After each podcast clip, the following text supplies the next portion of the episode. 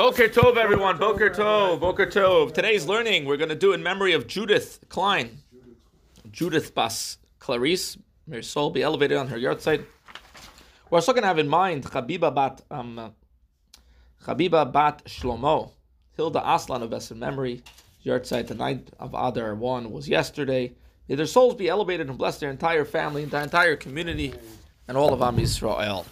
We're going to be learning, uh, we started yesterday chapter number 29, and we're talking about troubleshooting what's called timtum alev, the dullness of the heart. That sometimes the uh, Bainani finds it hard to get himself excited, to uh, be inspired, to feel a feeling of Hashem, of love of God, of awe of God, to overcome themselves with with holding themselves back from uh, indulgence.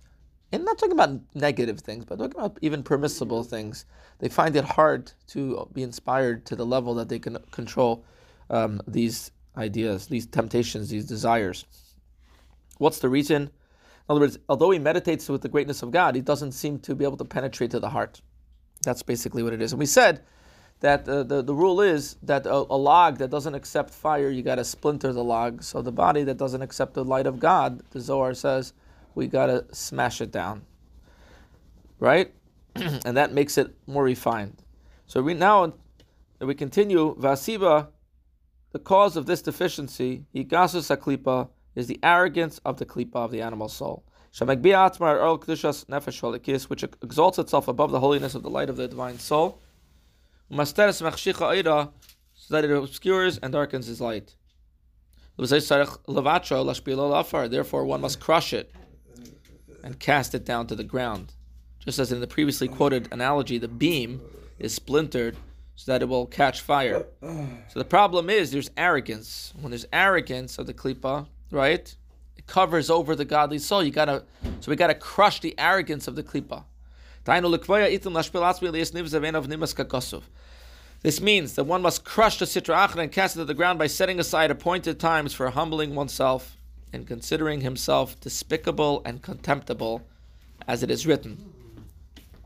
Yeah, where is it written that?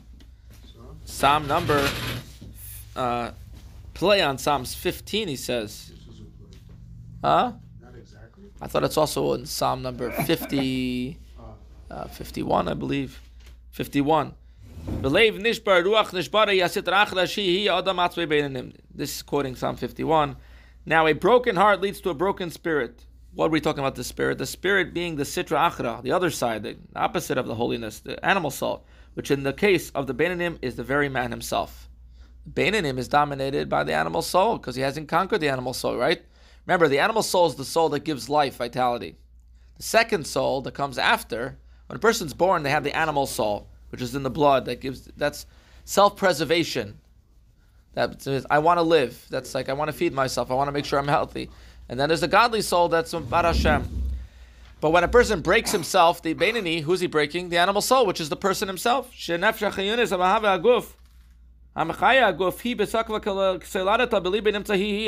For in his heart, the vital soul, which animates the body, is in its full strength, as it was at birth hence is indeed the very man himself.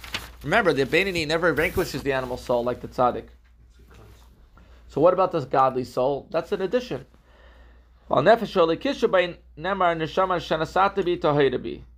regards to the divine soul within him, it is said, the soul which you gave within me is pure. It's part of the morning brachot.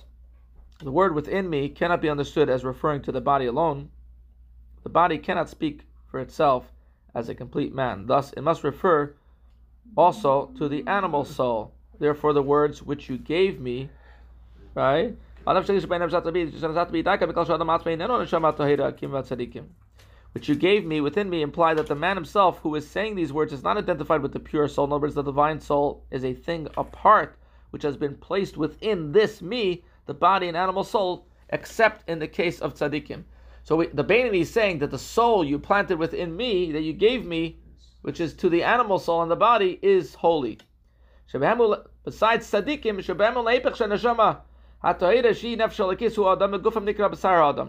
with them, the contrary is true. The man himself is the pure soul, in other words, the divine soul, while their body is called the flesh of man, in other words, secondary to the man himself, the divine soul.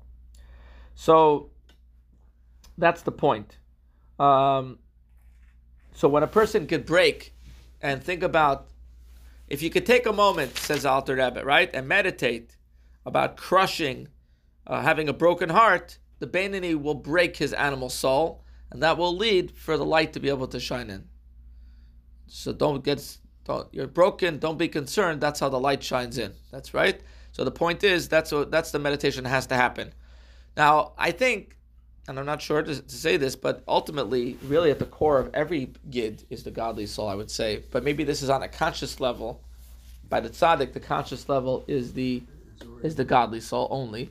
By the by the Beinoni, the conscious level, he's, he's dealing with the animal soul, and he has in addition the power of the godly soul. But I think ultimately, in the deepest root, we would have to say even the Beinoni, the core of a yid is the godly and the shama.